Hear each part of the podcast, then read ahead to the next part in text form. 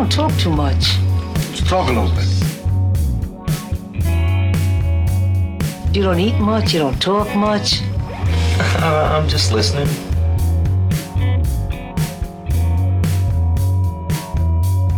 This is the Just Listening Podcast with pizza artist Eric John.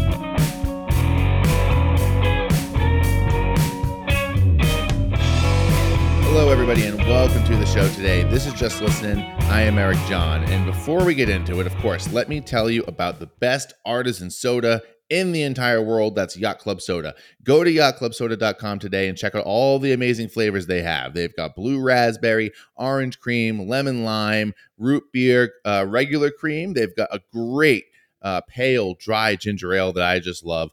Um, you got to check it out. Go to yachtclubsoda.com today. They use real cane sugar. It comes in the glass bottle. None of this uh, high fructose corn syrup uh, crap. So go check it out. It's the real deal. I've been drinking it my entire life and nothing beats it. So go to yachtclubsoda.com today and order some now.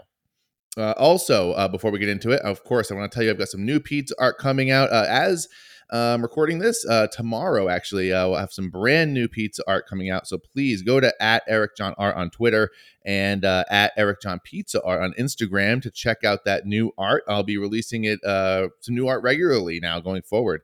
Uh, you know, now the kids are back in school. I've got uh, some more time now. I can be making some pizza art, and I'm going to be making it. Um, and of course, new NFTs coming out uh, in 2024, uh, early, sometime in the winter. So uh, look out for that.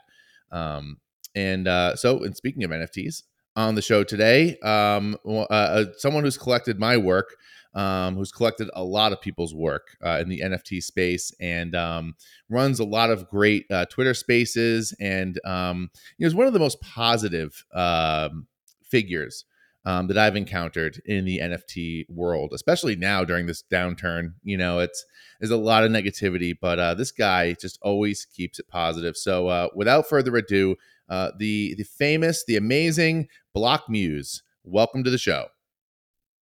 Oh, thank you so much. It's such an honor for me to be here with you. Uh, and uh, it's it's been a while, and I love catching up and uh, engaging in in these opportunities. So it's an honor for me to be here with you today.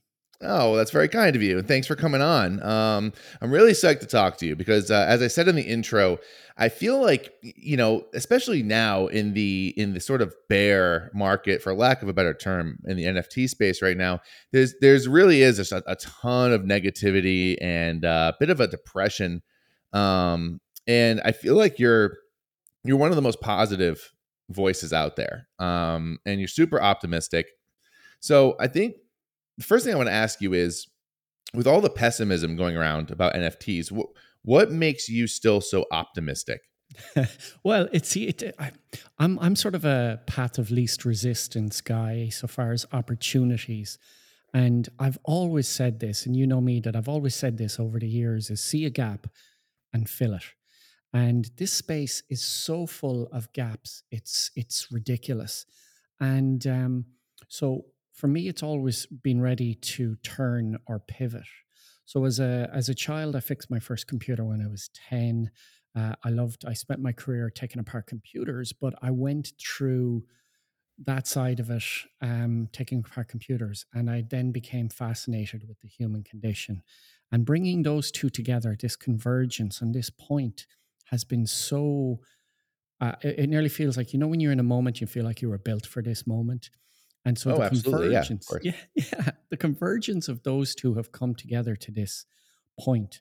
Now, I have not, you know, I I think experience is one of them greatest things that we can talk about, and and if we have experience, we can bring something to the table. So I was through the bust and boom of the '90s when you could have uh, bought Microsoft on pennies for the pound, and you know, so I've been buying up metaverse properties for pennies on the pound because obviously the metaverse is dead. Uh, long live the metaverse. And so I've I, I've sort of true experience, and so I'm looking at opportunities. So what I do is I put my technology goggles on, I put my human condition goggles on, and then I look and see where we're going. And the increments that I see happening, like if you take your Apple iPhone, nobody could have gone to today's iPhone from zero. So Apple had to bring them in these little increments. And these increments are what we're going through at faster speed than then. So this space is so fast. These increments, you, you see, you can't introduce something way down the line like uh, metaverse technology without bringing people on the journey. And that's where I am spending a lot of my time now is preparing the metaverse side of things for when these increments catch up. And so while people are crying um, and stressing out, and like you said the word there in the introduction, NFT, and I think language is something in society that is so captured by a society and used and manipulated and abused. Like I love fine art. I love pizza fine art. I love loads of fine art. But if you Google NFT, you'll see monkeys and apes and shiny spinny thingies, but you won't see fine art. And so even having to isolate that is a key component. So while people are in this, I, have coined a phrase, I call it the post monkey apocalypse. And we're in that phase, which means there's opportunity now for something to rise out of those ashes and that's where i love looking down the line not looking at where we're at and, and crying into my into my uh, spilt milk. I, I, I look at where we're going and, and i try and aim and i'm always doing that and that's where the positivity is a requirement because if you're going to a park and have a pity party um, then you need to go back from the cutting edge of where we're at and go into the mainstream and wait for the adaptation and the, let, let let others fail and try and fail and try and then stay there. And and we're all different. That's not we all don't have to be on that edge trying to see where it's going. You know uh, we're not all built the same. What what role do you see the metaverse playing in like in, in society at large? Let, let, let's say like 20 years from now like what if you look into the future what do you see Okay, well, I can answer that in parallel. Do you remember the first MP3 player? I do. Yes. Then it started to merge into a phone. Then it's now it's part of us. It's become symbiotic, nearly uh, having your phone and your your relationship with it. Well, it's a way better version of that, where you are going to see digital content go mainstream and what I mean by that is right now I have a wonderful um, Eric John pizza uh, NFTs in my collection that I can put on a frame on a wall, like a digital frame or on a TV. I can look at it on my phone. I can maybe print off on some, you know, uh, material and, and hang it. But what, what else?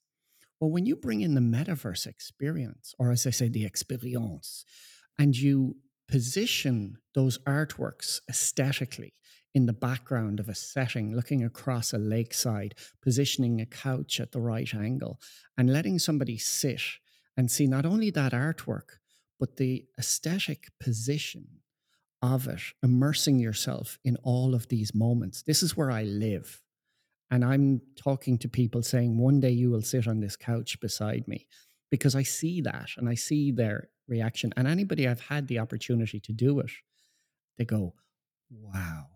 And so it's going to bring a lot more into mainstream of capabilities. And the, the difference being is that for creatives, you can create with an easel, you can create, you can paint whatever you like on that easel. What if that was your world, that everything around you, yes, digitally, yes, slightly disconnected from real life, but it looked like that. And then your easel now is not just on a piece of canvas, it is the whole environment you find yourself immersed in. And you are only limited by that. And so I see that. I see it clearer than anything. It's the steps, it's the onboarding, it's the curve, it's the accessibility of the technology, the pricing, all of these that historically, as we see in markets, um, a, a, classic um, play. And so I'm just watching this play out before my very eyes and, and enjoying that process. I mean, I, th- I think you're totally right. I, you know, and I think that uh, people always have a hard time looking into the future, and I think in, in seeing, uh, you know, the the potential of a particular technology, even something like podcasts. You know, what we're doing right now, uh, podcasts were around for quite a while before they really started to uh, to catch on and explode. Um, you know, people like uh, Tom Green, uh, you know, was someone who was really on the forefront. Adam Carolla, uh, you know, even Joe Rogan. When Joe Rogan started doing his podcast, Yeah. um, he did it for many years before anybody paid attention um, to it at all. Uh, people think he just was immediately successful. It's not the case. Um, and now there's, you know, th- there might have been 50 podcasts at the time, and now there's probably 5 million or maybe even more. I don't even know, but it's in the millions, obviously. Um, you know, and I think about also the internet, you know, just in general, articles and Time Magazine and things like that, talking about how the internet is dead. You know, when you had the tech the tech bubble bursting, and you know, so it it just reminds me of what's going on right now with crypto and, and NFT. And oh, NFTs are dead, and and you know, I I, just I the metaverse I think is so fascinating to me because it's an aspect of all of this, and it's an aspect of Web three that I think people have a really really hard time grasping and i think it's because it's so new and, and i could totally see like 20 or 30 years from now it- it's not going to be something people have a hard time grasping. It's gonna like it's like the internet today. People don't have a hard time grasping the internet Yeah. today at all.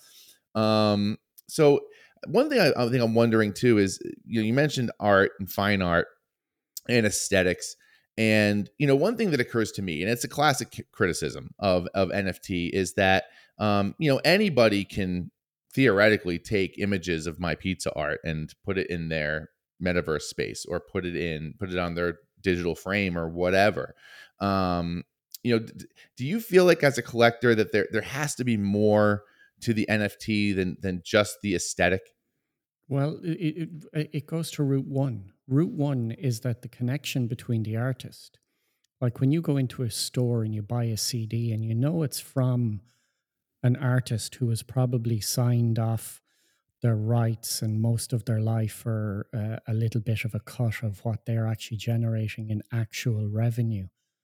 Now, when you can go directly to that artist and have an, a, a signed exchange and a digital record forever more saying that this person has digitally exchanged um, the transfer of this art piece to this other person. And we know there's bootleggers we know there's everything. That's that's uh, that's always going to be there. But the exchange in the annals of history we don't get to choose what is going to be the the, the shining examples of these movements. But let's say your pizza work became one of those and they start studying the history and you know how many people have a copy of the mona lisa on their phone or anything like that but there's Right. only one sitting how many people know that the, will know in time that the, the person who bought those works on a digital exchange was Block Muse who bought from Eric John. And there it is in the annals of history. People can copy and take pictures and photos. They're doing it all the time. Nothing has changed. But ultimately, it's those who gather around the foundation of it, the culture of it, the experience of it, the whole market of it, all of the factors that come in within that grouping. Doesn't stop anybody else from doing anything else, but they're not part of that core and potentially um, that acknowledgement in the annals of history. You know, I think that's I think you're right. The connection to the artist, the connection between the collector and the artist and all of that is so is so important. You know, and I think that's why when I was first starting out, um, you know, when I did that series, the the so for people listening, the the series of portraits that Block Muse collected from me was my musicians that died too young series, and these were like the first giant pieces of pizza art um, that I've ever made, and and they're still to this day one of only a, a handful of giant works of pizza art I've ever made. And one thing that was like I, I just felt was special for me to be able to offer to any collector who happened to get them was something personal, and so that's why you know I offered um, to whoever collected them. In this case, obviously it was you. Um, you know my services, for lack of a better term, to, to create some pizza art that was personal to you, um, that you wouldn't ordinarily ever be able to get. Right. So um, we, we were able to collaborate on these amazing works. Um, and you can check them out if you go follow Block Muse on Twitter. Um, and we'll and we're, we're gonna do a whole bunch of plugs right at the end too, where you can find out where to follow Block Muse, and you should because um, if you're into crypto and NFT and Web three and the metaverse at all, you need to be following Block Muse. He's he's just one of the best. Um, but you know, I did um, uh, what was it? A degen. Um, it was an alien Yes. um, that you had collected that you were had been using for your PFP for a long, long time, and then also something that uh, a piece that was very personal to you. Um, um, there was a an image of uh, was I'm not sure if it was, it yeah, was it your was brother. my sister's my sister's um, husband and her child that lasted 30 minutes outside the womb. Right, And right. uh, to me, when I collected those three pieces, which is those three works from that series, ultimately, when I knew I was going to get an unlockable, to me, it was like uh, my mind went to that moment. Yes, Yeah. they died tr- too young, but this unlockable piece, a fourth piece, that to me was like had to be in there as well. So so we did that, and and I think I know I, I'd love to see somebody else stand to correct us from this, but I think it was a, a first in the NFT digital art movement where that unlockable from you was then requested. Can we collaborate on my poem that I Yeah, wrote yeah, yeah. with that piece? So I think this was a first in NFT history Wow, where the pretty amazing. unlockable became a collaboration and that fourth piece became a collaboration between you and me that sits in my wallet and will ever um, be in the generations uh, to go um, as a as a mark to that moment as a mark to uh, acknowledging um, my sister's pain and all of those experiences and the layers upon layers that is not missed on me in all of that when I could see it from that point and to see it materialize. And now to be building locations in the metaverse where these works will be uh, hanging and people can engage. And that's not all. But I'm the the, the main metaverse uh, company I've sort of put in with. I'm not a metaverse maxi. I think they'll all be joining in. But Somnium Space I work very closely with uh, now, and in Somnium Space, shortly this this is going to sound very dystopian john but but uh, is is is that i actually work with um I, i'm working with them. I'm going to be beta testing this next revision of the, their metaverse experience where there was a live forever mode where i'm going to be able to be recorded in my movements within the metaverse a buy-in option. And all of my movements all of my personality all of my quirks and qualms uh, will be there and I will be recorded and I will live forever in that metaverse experience. Oh, that's so interesting. so imagine for a moment where a hundred years from now, those works of yours are on the wall in the in, in one of my metaverse buildings, and then somebody walks in and there is a quirky uh, Irish uh, poet collector uh, in uh, this digital experience with all of the personality traits quoting, sharing poetry, telling the story of these works to somebody. And and this That's is where this is where I live. This is this is what motivates me to to seek technologies and and opportunities like this. And you know, eh, that's such a vision. I mean, it, again, it's so funny because when people like you look forward in this way and are able to articulate it so clearly, um, in in a way that even someone like me can understand, um, and grasp, it makes me almost go backwards. Like it makes me think, like, imagine if we could see video of, you know, the moment when the person who commissioned the Mona Lisa or the painting of the Sistine Chapel was was you know having a, an event or an interaction with Leonardo da Vinci or Michelangelo you know and and that moment is captured for all time and in in this instance it would be obviously it's it's not a, a, a, physical world meeting but you know it's still it's still a real time meeting um an event in the metaverse and that's uh, the the idea of having it recorded and of course existing forever on the on the blockchain is i mean you're right there is something sort of in our own brains right now that might think that's dystopian but it is pretty amazing and remarkable and, and and sort of beautiful too if you think about it in, in a in a with a little bit of a more fourth dimensional um outlook um and and what this kind of thing even for family members i mean imagine being able to go back and look at your grandfather you know um working at his job or something and being able to see a glimpse of that you know but you, you know you're seeing it in in the metaverse um and of course I, i'm sure the metaverse if it ever teams up with AI in a powerful way, it'll it'll be almost indistingu- indistinguishable from from reality in terms of what we see. It is. Um, it is. what are you What are your views it. on AI?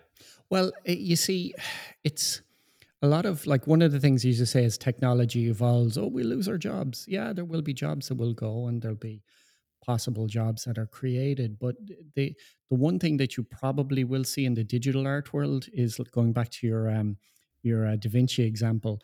Is art historians are going to find it very hard to tell uh, people in the future what the artist was thinking when you can go, oh well, let's just see what he was saying digitally. right. and so so yeah so there, there's a lot of concerns within ai now what i will say i'm a roots guy so you can make different arguments that a lot of people in the digital art world have been making and intellectual property being one of the big ones that you know my my creations my artworks are in a soup that the ai machines are pulling from and generating art so my brush stroke is somewhere there not i'm not a painter but i'm a poet but you know my words anything style is all getting recorded and caught into this collective soup that generates something from a request in AI. And I think that's something that has to be addressed in that. Now, using AI, leveraging AI, and using the technology of AI to assist is a different story. Um, you can use AI independently. So you're not going out into the global soup and pulling something from others that have been there that haven't been uh, financially supported because we, we have to make sure that all creatives are supported. But I could take all of my repertoire, all of my notes, all of my poetry, anything that I've done creatively in an independent local AI engine that I only own, and I can put all my work in there and let it do everything to create more for me or assist me. And so the root of it, I think, is more the argument than the sort of on the edges of any other sort of debate. I think that's a critical component. So yes, AI assisting us, AI um, helping us um, when it goes into, you know, the robotics, the mechanics, the other stuff. Then you start getting into some pretty deep waters that that have yet to be um, explored. Um, I don't think we're there yet, but I don't think we can park it in the back of our minds either because of the advancement in technology. It's definitely something that has to be discussed is the empowerment of AI in a physical world. So that would be one of my biggest concerns as well. Yeah, you know, that's interesting about the, the idea of having like an internal uh, AI that only pulls from stuff you've created. It sort of makes me think of, um, you know, some someone someone who has a team of writers, let's say, you know, who who writes th- like like a like a late night talk show host, for instance, who has a, like a team of writers that write jokes sort of in their style, you know, um, that they then read on air. Well, I mean, they could easily use an AI to say, write me 10 jokes in the style of Jimmy Fallon, you know, or whatever, um, wh- whoever it might be. Um, and this AI would be able to generate and pull from, uh, you know, the entire encyclopedia of Jimmy Fallon late night jokes um, and pull up 10 original jokes that are in that style um, without needing all of these writers. And so I think you're right. I think, you know, there's always going to be jobs that new technology uh, eliminates. But I mean, you know, there used to be people that ran switchboards at you know at telephone companies and would plug one cord into an. You know, they those jobs don't exist anymore, right? But then there's other jobs than that at cell phone companies and things like that. So it is, you know. It, it- there's always a give and a take, and I, and I think that you're right. I think anyone dismissing the technology outright, and I think anybody welcoming it totally as well without any sort of questions. I think either either way, you're kind of missing the mark. So I think that makes a lot of sense to me. Um, talk a little bit about your your metaverse spaces and what you're trying to do with them. Well, it's it's it's really for me like I, I was I, I very early had a picture in my mind of what I wanted to achieve, and I sort of was getting a sense that this might happen quicker than I hope, and and it has because like in in Twitter Spaces where a lot of us um, hang out, and a lot of the core of the digital art movement that I've been involved in since really early twenty one that social audio movement that many who might be listening on this podcast aren't aware of because it's not very high traction in in a global sense. But inside in that experience is a mono signal that is less quality than people are listening to this podcast today, owned by a billionaire and has awful trouble starting and stopping and you know people getting what we call rogued which is just kicked out of the rooms and that's sort of the little gritty underground digital art movement in this pocket of time that we're in. And so i've always had the vision of us not doing that, but being inside in a metaverse experience with stages with your VR headset on and, and getting to engage in all of that and getting to perform, getting to do my poetry on stage. And and I have uh, I have had the the joy now. I've I've I've recently had uh, a uh, the Bard Block Cafe built, which is a full VR experience uh, it's a web experience at a lighter level for people who don't have VR headsets or, or, or anything like that. And on Saturday nights now, I've started testing where I live streamed our artist on Twitter community show inside in the metaverse on a digital screen where the audio from that is streaming into the room if anybody is in the metaverse experience while I'm live streaming. And I tell you, Eric, I've got, I've put down so many. I have a schematic of how I'm managing the audio through boards and everything. Even the Somnium Space folk were coming over saying, "How did you achieve this?" And and I love these yeah, challenges. For but for me, it's the idea that somebody could come in, and they do. I've I've had some last Saturday walk in, they push the button on the screen, and they can tune into the show the Twitter Spaces Artists on Twitter community. We have about fifty something thousand members of the community now on our uh, on our communities, Twitter communities, and we've uh, several hundred who come through the room on a Saturday night. I'm here like remember the movie Minority Report.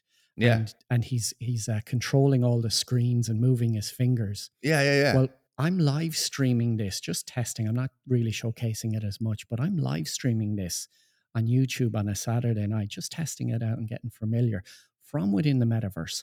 I've all these invisible screens that nobody can see while I'm live streaming with one of my alien avatars, and uh, and I'm in. All my audio is inside in Twitter Spaces talking, and all that audio is being fed into the metaverse at the same time with visuals of me clicking on people's profiles, and it's it's it's it's really it, it's supremely nerdy. But to get to the end of that, the goal is to showcase the on ramp of digital art and, and showcasing that and, and social audio and hanging out.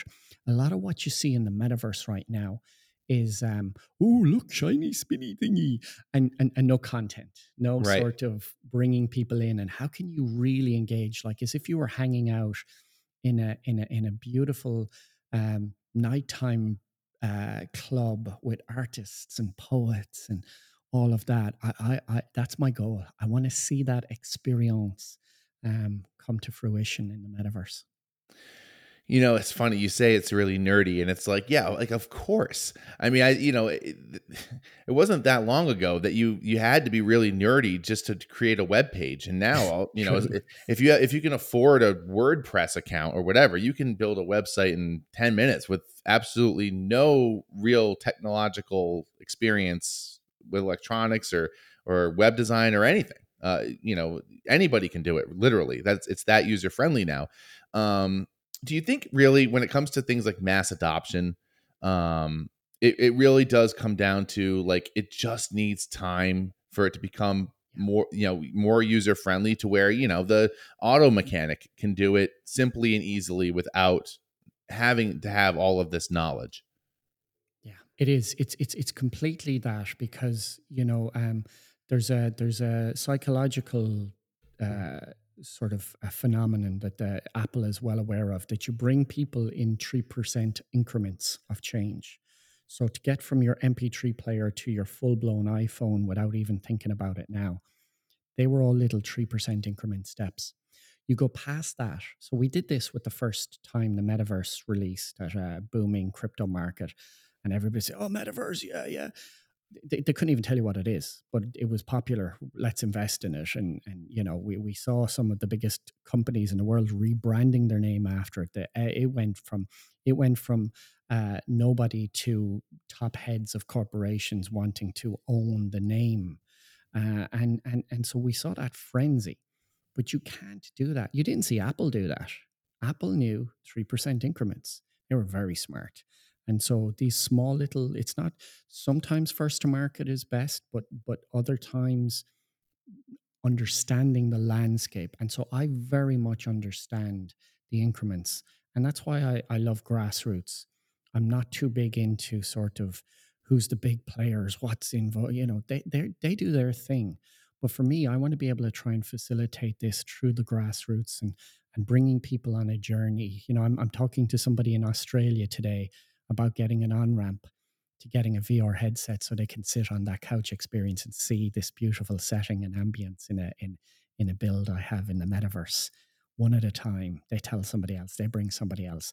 And I love that grassroots because you can put on a VR headset and go into something and it's going pew pew bang whoa, whoa and it doesn't capture anybody. And that might be the first opportunity you have of bringing somebody in.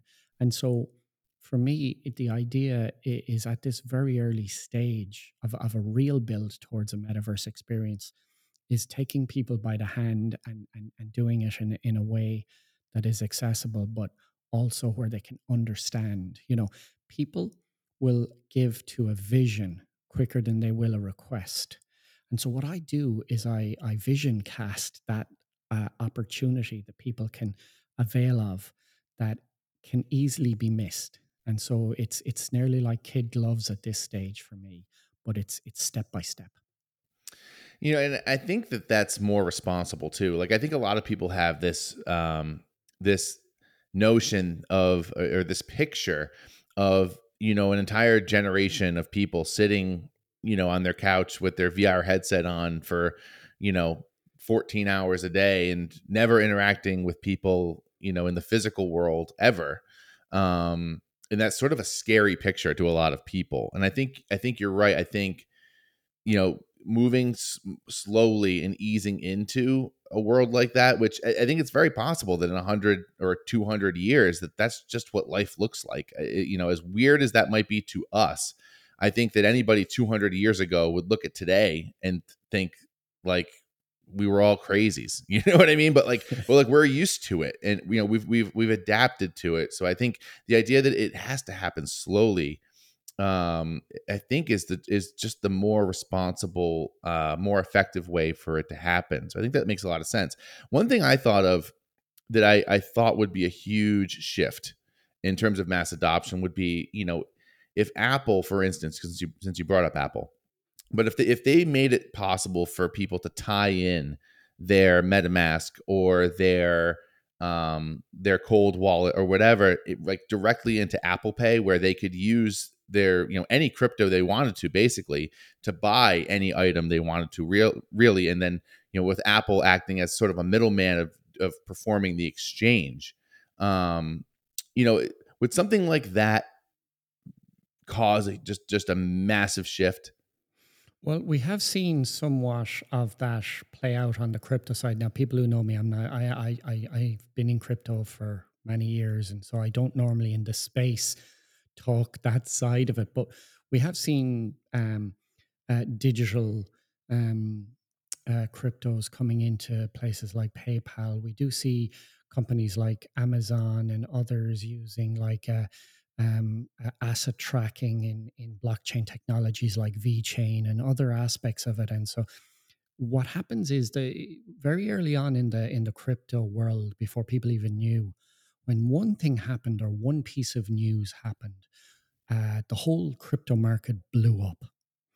Now, when something even as big as a PayPal taking in a digital uh, crypto options, it it doesn't even spike the the market prices.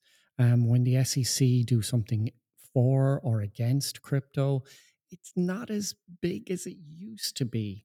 This is a healthy sign, and so yes, but I I, think there's so much diversity in it now, um, that it's a lot healthier. So you're not going to see people cornering, and the whole principle behind uh, Bitcoin was that it it there's only like 18, 19 million Bitcoin ever that will ever exist. And uh, some of them are lost already or people can't access wallets. Right. And Oh, so this imagine? Oh, culture that we're in, yeah, this culture that we're A in now, nightmare. it's it it is it's it's it's it's amazing. And so I think that the the liberties of Web three produ- uh, presents for individualism, for voice. Um, I always say like passionate, not like minded, and that's where we can all that type of a vision we can all exist in.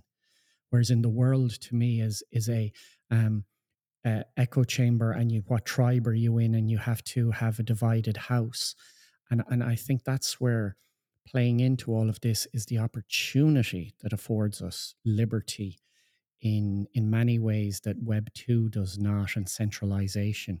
We know what way power goes when it's controlled uh, historically. And and so yeah so I, I that's why i'm so hopeful um in in in my in my outlook as well on the on the wider side of that. Yes, absolutely. And I think, you know, and just for people listening who might be skeptical skeptical of NFT or web3 or crypto or whatever, and I'm sure there are people who are Oh, um and, and and even maybe people who aren't skeptical but they're just it just scares them a little bit because it's it, it is it is not super user friendly for the average person yet. Although i think one thing that's worth mentioning is that it just in the time i've been doing nft which is like i started I minted my first NFT in I think May of 2021. So I've been doing it for, you know, just over two years, two and a half years now. And just in that time, like when I first started, the the idea of dropping like a collection, like a big collection, um, even if it was just 500 different pieces, um, and having a mint page and all of that, like you had to know how to code. You either had to know how to code or you had to hire a uh, a developer for big money to be able to do it. And now, I mean, you can go on Foundation and you can drop a collection very easily. It's not complicated, and they do it all for you. And that's that's just a two and a half year span.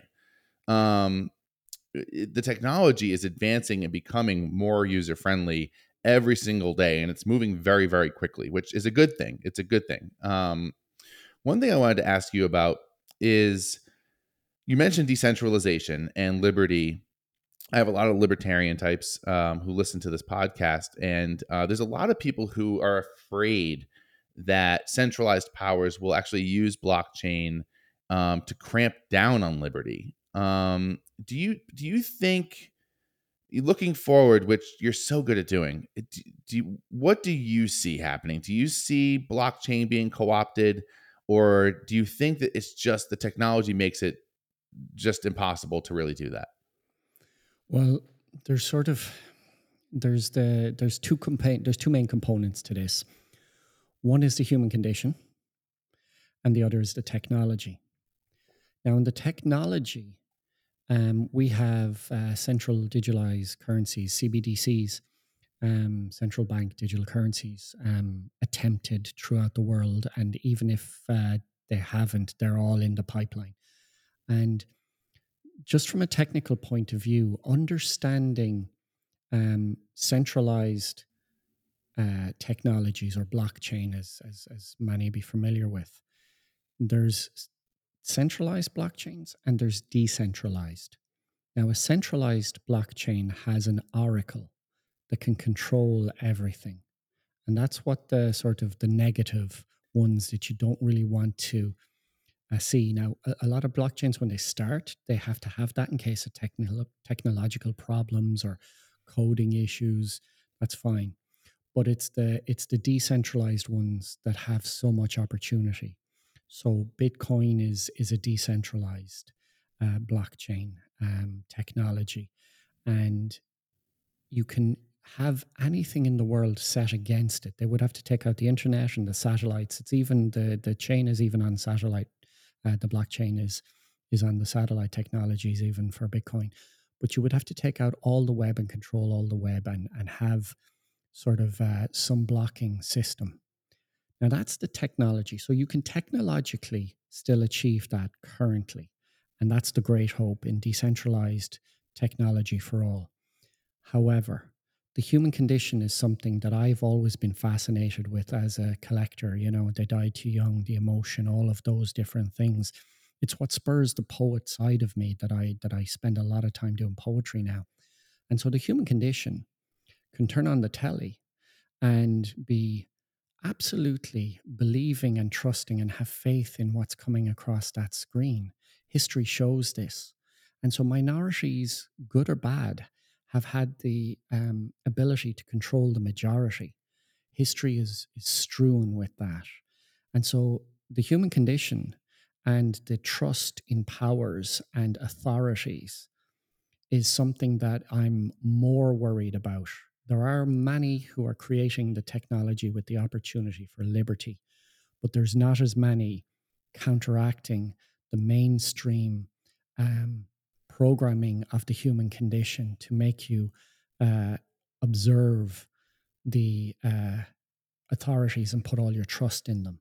And that's that's the unfortunate. And that comes from a westernized culture and education system that goes back if anybody's interested who's looking at it just study the prussian model of education that was imported into America from Prussia. From then, you know, we know that Prussia later became Germany.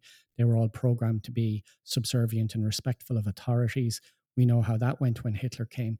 And so all of that is, is something I'm hyper conscious of, but I'm more worried about the human condition than I am the technology that is available to uh, make this a, a vision and a possibility.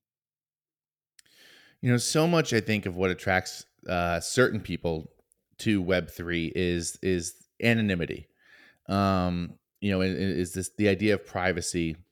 Of course, you know the I would say the vast majority of people in Web three and in NFT, at least on social media, um, are basically anonymous. Like they're not using their real name, they're not showing their face. And I've always said, like for me, um, especially if especially if I was even thinking about you know uh, investing in in somebody um, i either want to know their real name or i want to see their face like one of the two it doesn't have to be both and you of course don't use your real name um, but you do show your face all over the place so like for me that's good enough um, how important do you think it is for web3 to expand and grow for people to dox themselves? Is it necessary or do you think it's really not that important I think it's. I think it's. Uh, again, we come down to the human condition. I think it's absolutely critical. I think if you're if you're going to engage um, with an entity um, that is unknown, um, that's super. Now I'm a high risk guy. I've gotten where I have today because of high risk, and uh, but one of the things is that I always say, you know, um, don't don't don't um, listen with your ears, look with your eyes. And that's how you judge where, where things are at. And if somebody's hiding and not uh, undoxed or they're, they're not presented to you in a way that is uh, accessible, um, you're taking massive, massive risks. And because of the development in Web3, it's anonymity. We like anonymity, but it, I, I think there's a difference between um, when you're getting to know somebody or, or building relationships or investing. And I've had to learn that the hard way because I've had some challenges, some, you know, I, I always love to say if if there's an easy, if you could read a book of how not to get hurt and learn from it the hard way, I I I, think we'd all be buying it. But unfortunately, we have to. And I've I've gotten hurt a few times and and had bad um, experiences but it helped me to grow and develop. And now the relationships and the people I work alongside in this space has been through that and learning. And I've, I've a lot of the people I'm closest to, I've actually met in real life and, you know, um, flown over to, to locations and we, we've met up. And so, so it's a core, core component. It's a core, core component. And too many people go into this with their eyes sort of, uh, just uh, impressed and fascinated by the opportunity. It, it, it is still Wild West, but the old principles are the same. And I, I'm, I'm a firm believer. I'm in all this technology and the advancement of it all, but I'm a firm believer that there is nothing new under the sun. We sometimes think we have it all new, and the generations that went before us knew nothing. I think that's our problem. And that's why society is the way it is, because they learn nothing from history. That old adage is my favorite. Those who learn nothing from history are doomed to repeat it. You know, you mentioned meeting people in real life. Um, how how important do you think in real life and, and you know i kind of almost don't even like the term in real life because uh, you know I I, don't i don't think i don't think necessarily that you know interacting with people on social media or the metaverse is, is necessarily fake uh, or not real life it's just different. So i maybe saying the natural world or the physical world is a better way to say it but how important do you think physical world interactions um and, and combining that with web 3 is? Like how how is that something that's necessary? Is it is- maybe it's not necessary but it really amplifies the web 3 experience. Um how do you see those the, the two different realms interacting and coming together Well, I've I've sort of experienced both. There's there's there's people I've met in the metaverse, and I've talked with them. We've DM'd. We've you know been on Discord and you know tweeted back and forth at each other. And I've put on a VR headset, met them in the metaverse, and I was like going away saying, "Ah, "I'm glad I met him." and it was such a vivid experience that I actually felt like I've met the person. I haven't, and that's maybe slightly dystopian to some people listening. But one thing I will say is that when you spend a lot of time, for those who maybe don't start with the first meetup being, um, you know, in person, but they know each other for so long, when that meeting happens, it's nearly like there's been such a richness and it doesn't take away from what's gone before but that meeting is enhanced by that experience to the degree that there's there's elation there's there's so much and it solidifies that experience because i'm i'm hyper conscious that uh, even listening on a podcast right now to this body language is 83% of communication or something like that but it, that that amount that high amount we don't have it and so it's nearly like somebody who doesn't have, if you're just talking or tweeting or on social media, you're not in that visual interaction, you miss all of that. So it's nearly like how does a blind person tell the read of somebody? And when you're spending so much time in a social audio experience without the visual, you're you're you're being starved of that feedback. So when you get to meet in person, everything that you've suspected, um, your your your social audio spidey senses, as I say, can be affirmed or or or or changed in that meeting. And so it is a very important part. It's not necessary, but it is a very, very important part, and especially for relationships that you form um, and want to build uh, on subsequently. You know you're so you're so right you know and it, it sort of makes me think about even what we're doing right now. I mean you know so for people listening block and i are talking you know we, we don't have our cameras on we're not looking at each other and it's just audio. Um you know and and you know you miss interview as i learned to interview people and and try to get better at it um you know it's never just gonna be like it would be if we were sitting in the same room. Like even if we could see each other right and we could read each other's facial cues um it's it's still not going to be the same as being in a room and having a conversation with somebody um picking up on body language shifts like you said and and the conversation is just going to be different. It's going to be a little bit more static.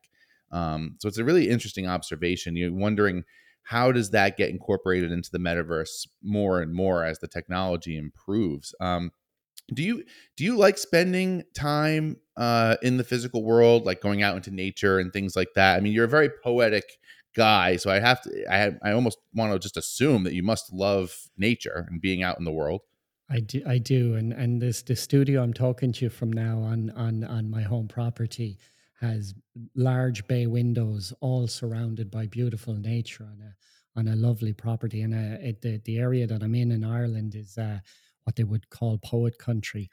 And you know, I, I'm talking to you right now after a uh, being in uh, full contact in uh, jujitsu um, last night. Uh, I do. I, I'm attending a jiu-jitsu four times a week, and so my body's recovering from last night, feeling that sort of uh, contact with a few bruises.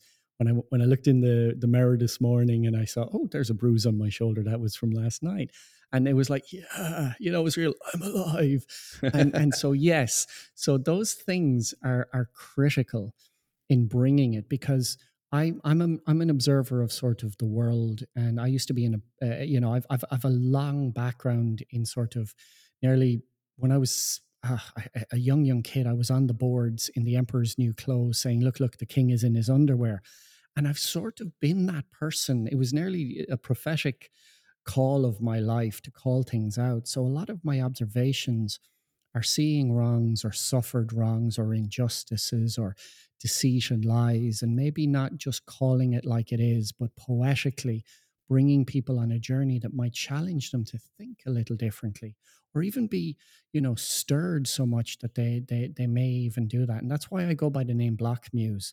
The greek word muse means to think. The greek word a means not many of us spend our lives looking to be amused. Oh, i don't want so people to put on a headset and and um and uh, switch their brain off? I want to put people who do engage in a metaverse to be immersed in thought and activity and um, uh, sort of influence and and and uh, experience that that uh, engages them.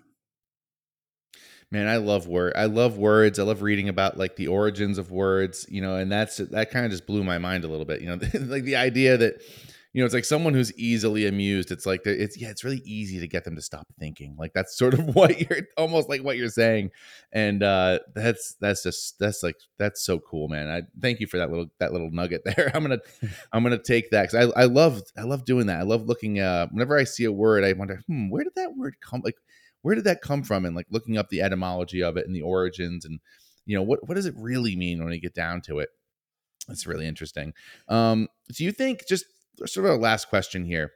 Do you think that going forward, as more and more people start using the metaverse and more and more people are sort of tapped into the virtual realm, that um, experiencing the physical world and making sure that you get outside, you know, we've already seen even now this the whole sort of touch grass movement, right? Is is it's sort of a meme at this point. Um, do, do you think that that's going to become more important and do you think that we maybe need to be better advocates for hey you know you really do have to make sure that you, you keep one foot in each in each realm and don't maybe don't dive too too deeply into the virtual realm because you might get lost there.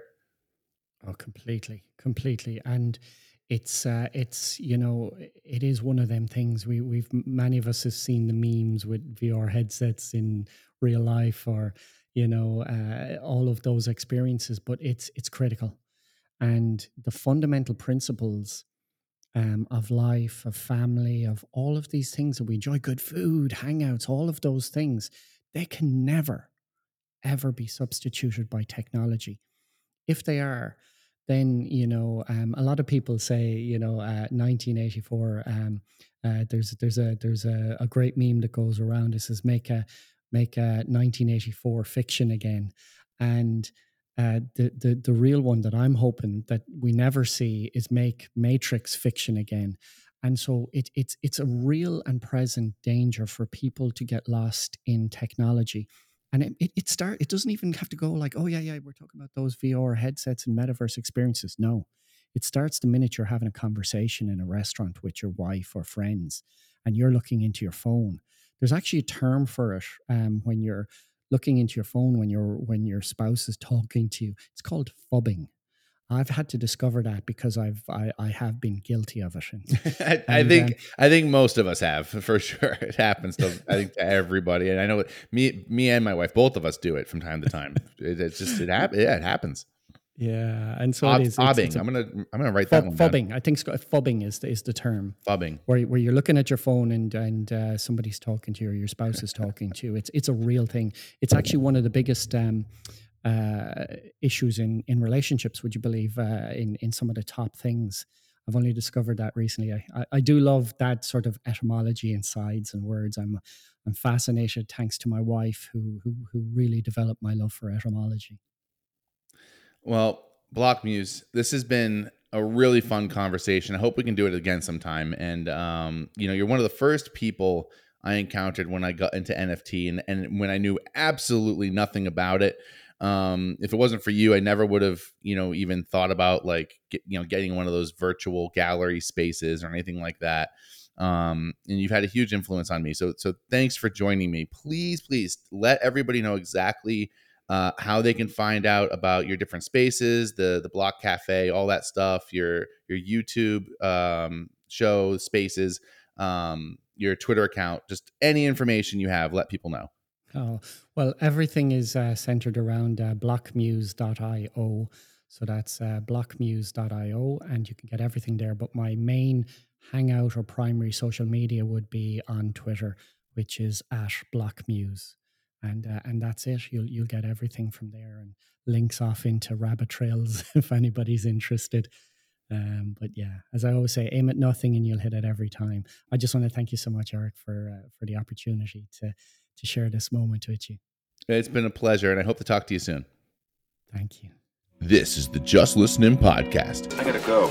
Go where? I mean, we just got here. I got that thing. I gotta go. with pizza artist Eric John. Uh, wait a couple of minutes, we'll all leave together, okay? This way you don't go out like a bunch of hobos staggering out one at a time. Please like, share, and subscribe.